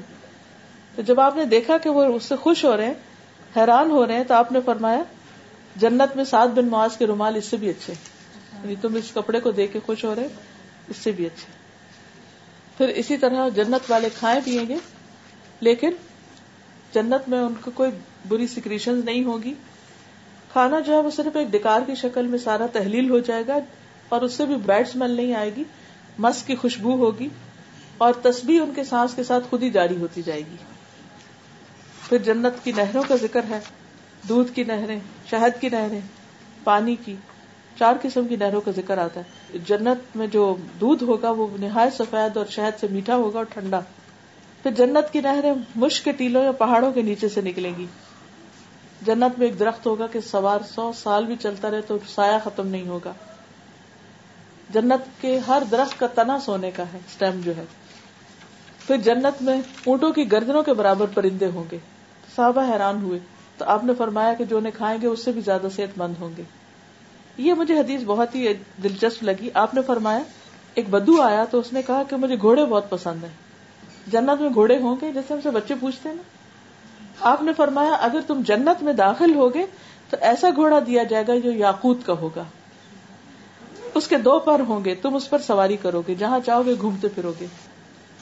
اس وقت کسی کو نہیں پتا تھا کہ جہاز بھی ہوں گے یا جیٹ ہوں گے یا اور چیزیں ہوں گی۔ تو اور آپ دیکھیے کہ جیسے بڑے سے بڑے پلین بھی ہیں، چھوٹے بھی ہیں، مگر پھر لوہے شوہے سے بنتے ہیں، تو وہ یاقوت کا بنا ہوا ہوگا۔ کیا خوبصورتی اس کی؟ اور اس کے دو پر ہوں گے۔ اور تم جدھر چاہو گے جنت میں گھوم پھر کے آ جاؤ گے۔ یعنی کوئی ٹریفک کا پرابلم نہیں ہوگا۔ جمعے کے دن کا خاص نظارہ ہوگا جنت میں۔ اس دن لوگ ایک بازار میں جائیں گے جس میں مس کے ٹیلے ہوں گے۔ اور اس میں ہوا چلے گی تو وہ خوشبو ساتھ اڑ کے ان کے کپڑوں کو لگا دے گی۔ اور وہ پہلے سے زیادہ خوبصورت ہوں گے۔ جب وہ اپنے گھر والوں کے پاس جائیں گے تو وہ کہیں گے کہ آپ تو پہلے سے بھی زیادہ خوبصورت ہو کر آئے۔ اب دیکھیے کہ ہم تو دنیا میں بازار سے ہو کر آئے تو پلازمن آ کے چینج کرنا پڑتا ہے، زیادہ ہی بو آنے لگتی پسینے کی اور دھوئیں کی اور مٹی کی۔ لیکن وہاں ان کا حسن اور بڑھ جائے گا۔ لیکن وہ اپنے گھر والوں کو اپریشیٹ کریں گے کہ ہمارے پیچھے تم بھی بہت زیادہ خوبصورت ہوگی جنت میں ہر دم خوبصورتی بڑھتی رہے گی۔ اور جہنم میں ہر دم عذاب بڑھتا رہے گا۔ فلن نزید کو ملنا عذاب اور یہاں ہر دم خوبصورتی۔ اور پھر یہ کہ کبھی موت نہیں ہوگی، ہمیشہ ہمیشہ وہاں رہنا ہوگا۔ لیکن اس کے لیے جو کرنے کے کام بتائے گئے ہیں، وہ کرنا ضروری ہے۔ اللہ تعالیٰ ہمیں عمل کی توفیق عطا کرنا ہے آخر دعوانا الحمد للہ رب العالمین۔ آپ کچھ کہہ رہی ان کا سوال یہ ہے کہ جب کوئی فوت ہو جائے، تو ڈیلی بیسس پہ کیا کریں؟ دیکھیں کہ جب کوئی فوت ہوتا ہے تو کچھ چیزیں تو فوری کرنے کی ہوتی اسی وقت۔ جیسے اس کے کفن دفن کا انتظام ہے، جنازے کا انتظام ہے۔ اس کے اوپر اگر قرضہ ہے تو اس کے ادا کرنے کا انتظام ہے۔ پھر دفن کر دیا، جنازہ پڑھ کے، دعائیں مانگ کے۔ اس کے بعد وراثت تقسیم کرنا ضروری ہے۔ پھر کچھ چیزوں سے بچنا ضروری ہے کہ بین وین نہیں کرنے چاہیے، رونا، چیخنا، چلانا نہیں چاہیے۔ تین دن سے زیادہ تعزیت نہیں ہونی چاہیے، غم افسوس نہیں منانا چاہیے۔ تین دن کے بعد سب اپنے کام میں چلے جائیں صرف عورت کو اجازت ہے کہ شوہر کے لیے چار مہینے، دس دن ری میری نہیں کرے گی، اپنے آپ کو بیوٹیفائی نہیں کرے گی، گھر سے باہر نہیں جائے گی۔ پھر اس کے بعد یہ ہے کہ جو میت فوت ہو جاتی ہے، اس کے جب یہ ساری چیزیں ہو جاتی ہیں، تو اس کے بارے میں بات اچھی کرنی چاہیے۔ اس کی خوبیوں کا ذکر کرنا، اس کے نام اعمال میں اضافے کا ذریعہ بنتا ہے۔ عام طور پر لوگ ذکر اچھا نہیں کرتے۔ ہرٹ کیا یا کچھ کیا تو اس کی باتیں مرنے کے بعد بھی لے کے بیٹھ جاتے۔ اس سے بچنا چاہیے۔ وہ پہنچ گیا جہاں اس نے پہنچنا تھا۔ اختلاف تھا بھی تو زبان بند کر لینی چاہیے۔ تو لوگوں کی جو گواہی ہے وہ جمع ہو رہی ہے وہاں۔ کہ لوگ کیا کہتے تھے اس شخص کو۔ پھر اس کے علاوہ دعا۔ جو ہر مسلمان کو دوسرے کے لیے کرنی چاہیے۔ رشتے دار بھی اپنے مرنے والوں کے لیے دعا کرے اور عام مسلمانوں پہ بھی حق ہے کہ وہ مرنے والوں کے لیے بخش کی دعا کرے۔ اسی لیے ہم جب نماز پڑھتے ہیں تو ہم کہتے ہیں رب نغفر لی ولی والدی ولیل مومنین یوم یقوم الحساب۔ اب مومنین کے لیے دعا ہو رہی، والدین کے لیے خاص طور پر ہو رہی ولی والدی اب اگر ہم اپنے بچوں کو نماز سکھا دیں بعد میں بھول بھی جاتے ہیں، دعا نہیں بھی کرتے، تو ہر روز کر رہے ہیں۔ اور اگر ان کی نماز اچھی ہے تو ان دعاؤں کی وجہ سے والدین کی بخش کا سامان پہنچتا رہتا ہے۔ اب بعض اوقات والدین نہیں، بچے فوت ہو جاتے ہیں یا بہن بھائی فوت ہو جاتے ہیں۔ اب کیا کریں ان کے لیے؟ ان کے لیے بھی نمبر ون تو دعا ہے۔ نمبر دو یہ ہے کہ ان کے لیے کچھ صدقہ کر دیں ان کی طرف، کہ اس کا ثواب ان کو پہنچے۔ اگر ان کے اوپر زکات فرض ہے، ابھی رہتی ہے تو زکات ادا کرے پہلے، صدقہ کرنے سے پہلے زکات دے اگر روزے رہتے ہیں تو ان کے روزے رکھ دیں۔ اگر خود نہیں رکھ سکتے تو فدیا دے دیں۔ اگر ان پہ حج فرض تھا اور وہ حج کرے بغیر فوت ہو گئے تو ان کی طرف سے حج بدل کرے اگر خود نہیں کیا ہو کیونکہ حج بدل، وہ کرتا ہے جس نے اپنا حج کیا ہو، تو کسی اور سے کروا لے یا یہ ہے کہ پھر ایک سال اپنا کر لیں اور ایک ان کا کروا دے لیکن اگر ان کے اوپر حج فرض نہیں تھا تو پھر لازم نہیں ہے۔ پھر اس کے بعد کوئی بھی وہ کام کہ جو آپ ہدیتن چاہتے ہیں کہ اس کو ثواب اس کا ملتا رہے، جو صدقہ جاریہ کے کام ہوتے ہیں، وہ آپ اس کی طرف سے کر سکتے ہیں یعنی بخشش کی دعا کے علاوہ، اس کے ذکر خیر کے علاوہ، اس کے لیے صدقہ خیرات، جس میں کھانا کے لانا اور یہ سب چیزیں اپنی جگہ لیکن ایک انویسٹمنٹ کرنا۔ صدقہ جاری از لائک انویسٹمنٹ کہ جس کا پروفٹ جو ہے وہ نفع جو ہے اس کو پہنچتا رہے۔ تو یہ چند چیزیں ہیں۔ اس کے ساتھ ساتھ صبر۔ کل میں نے وہ لا آف بیرل بتایا تھا نا کہ بیرل کا قانون جو ہے، کہ اگر آپ اوپر سے کنٹینر بھر رہے ہیں اور نیچے سے سوراخ ہے، سب نکل جائے گا۔ آپ دعائیں بھی کر رہے ہیں، آپ ذکر خیر بھی کر رہے ہیں، آپ سب کچھ کر رہے ہیں، لیکن ساتھ آپ اس کی برائیاں بھی کر رہے ہیں۔ تو ادھر آپ نے جو ڈالا وہ دوسری طرف سے نکلتا جا رہا ہے۔ پلس خود صبر کرنا۔ کیونکہ جو کوئی کسی میت پہ بین کرتا ہے، تو میت کو بھی اس کا عذاب ہوتا ہے۔ اب کیوں؟ اس کا کیا قصور؟ کیونکہ وہ اگر یہ چاہے کہ اس کے پیچھے لوگ اس کو روئیں، تو پھر اس کو سزا ملتی۔ اگر وہ نہیں کہے، تو پھر کوئی بات نہیں۔ پھر اس کے ذمہ نہیں، پیچھے والوں کے ذمہ ہے۔ میں سوچتی ہوں کہ ہم کتنے سیلفش ہوتے ہیں کہ جانے والے کے نقصان پہ ہم کو اپنی پڑی ہوتی ہے، ہم رونا دھونا ضرور کرتے رہتے ہیں۔ اس کو کیا فائدہ دے رہا ہے؟ وہ نہیں ہم سوچتے۔ تو جتنا بھی ہم کو غم ہے، دکھ ہے ڈپریشن ہے، اس کو چینلائز کر دیں۔ اور اس کا رخ موڑ دیں کہ اگر باقی ہم کو اس سے پیار ہے، تو ہم وہ کریں اس ٹائم پر جو اس کو فائدہ دے۔ وہ نہیں کریں کہ جو ہمارے دل کو ذرا تسلی ہو رہی ہے، یا ہم اچھا فیل کر رہے ہیں رو کر، یا فکر کر کے، یا لوگوں کو ہر وقت بتا کے کہ ہم پریشان ہیں۔ اس سے اس کو کوئی فائدہ نہیں ہونے کا۔ تو دعا، صدقہ، خیرات اس کے قرضے فرض وراثت ان چیزوں کی تقسیم اس کی وسیعت اگر کوئی کی ہے تو اس کو پورا کرنا۔ اور عام حالات میں بھی کلمہ خیر۔ اس طرح کی نیت کرنا کہ نفل پڑھ لیے یا پھر کوئی سورہ پڑھ لی اور یہ نیت کر لی کہ اس کا ثواب جی۔ تم تک پہنچے۔ دیکھیے؟ دین میں جو بھی چیزیں نا وہ ہم کو قرآن و سنت سے ملتی۔ روزوں کا ذکر ملتا ہے زکوٰۃ کا ملتا ہے صدقے کا ملتا ہے۔ دعا کا ملتا ہے، حج کا ملتا ہے، عمرہ کا، لیکن نہیں ملتا تو نماز کا نہیں ملتا، اور قرآن پڑھنے کا۔ کیونکہ یہ کام تو ہر بندے کو خود اپنے لیے کرنا چاہیے۔ کوئی آپ کی نماز نہیں پڑھ کے دے سکتا۔ ہے ہی نہیں۔ کوئی اس کے اوپر ایک بھی روایت نہیں ہے کہ کوئی کسی کو نماز پڑھ کے دے دے۔ جو پڑھتے ہیں وہ کیا ہے؟ دو نفل پڑھ کے دعا کر لے کیونکہ نماز کے ساتھ انسان کو صبر آتا ہے۔ وسطین بصبر وسلاد مدد مانگو صبر اور سلاد کے ذریعے۔ تو جب ہم نماز پڑھتے ہیں اور اس کے بعد دعا کرتے ہیں کہ اللہ ہم کو صبر دے اور جانے والے کی بخشش کر دے تو وہ درست ہے۔ اگر کوئی گزر گیا ہو اور انہوں نے ہمارے ساتھ کچھ غلط کیا ہو اور بار بار وہ خیال آتا رہے تو اس کو دور کرنے کا کیا دعا بڑا کرے اللہ مغفر لی والا ہوں اللہ مجھے بھی معاف کر دے اور اس کو بھی معاف وہی آپ وہ ایک سوال تھا، مجھے کوئی پوچھی ہے کہ ان کے بیٹے نے شادی کر لیا کہ غلط لڑکی سے شادی کر لیا تو ابھی باپ نے انکار کر دیا کہ تم سے میرا کوئی تعلق نہیں ہے۔ تو ابھی ماں تو بہت ترس رہی ہے۔ تو اس کو یہ پتا چل رہا کہ تین دن کوئی مسلمان کوئی مسلمان سے بات نہیں کر کے نہیں رہا جاتا صحیح نہیں۔ تو وہی پوچھ رہی ہے تو اگر if I talk to my son going against my husband so what تھوڑا ایسا خاموش رہے کیونکہ وہ اس کے لیے جو دل میں گرج پالے گی۔ آپ تو چاہتی ہیں۔ کئی دفعہ ایسا نہیں ہوتا ہم مہینوں نہیں کسی سے بات کرتے تو اگر ایک مسلط کے لیے تھوڑا دیر رک جائے تو کوئی حرج نہیں ہے حد تک کہ معاملہ ٹھنڈا ہو جائے ورنہ یہ ہوتا ہے کہ گھر میں پھر فساد بڑا ہو۔ اور باپ کیونکہ جائز وجہ سے ہی ناراض ہے جی۔ اور ایک سوال آپ کا کسی کے جو جسے بیٹی کو شادی کر دیا گیا ہے اس کی جیسے ان لوگ کو پتہ نہیں تھا کہ ان لوگ بہت یعنی مزہ، اس کا پابندی بہت کرتے ہیں ان کو فیملی تو ابھی خوش بھی نہیں ہے، وہ لڑکی اتنا نماز بھی نہیں پڑتی ہے یعنی ویسے اسلامک بہت نہیں ہے، مگر کوڈ ٹھیک ہے، مگر اس کا لڑکی کا فیملی کا سائڈ سے یہ سب کچھ نہیں ہے۔ مگر وہ جو لڑکا جس سے شادی کیا گیا، اس کا فیملی اور وہ بہت یہ سب کرتے ہیں۔ ابھی کیا ان لوگ پھر خوش بھی نہیں ہے وہ husband and wife they are not happy also so in this case what do they do what does she do the girl is in dilemma whether she should stay with him اور بہت بڑا بڑا اور بھی کچھ استخارہ کریں۔ استخارہ کریں۔ ٹھیک ہے۔ سبحانک اللہم و بحمدک نشہد اللہ الہ الا انت نستغفرک و نتوب الیک۔